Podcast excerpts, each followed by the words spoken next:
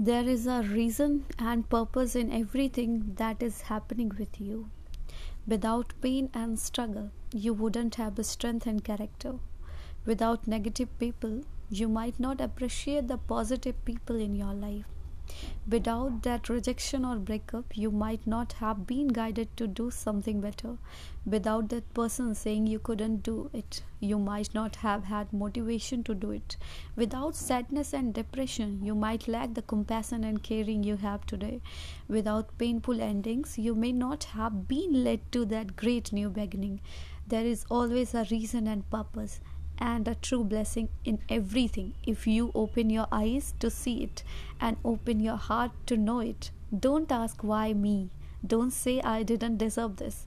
Ask how can I make this better? How can I use this opportunity to build myself stronger, better and wiser?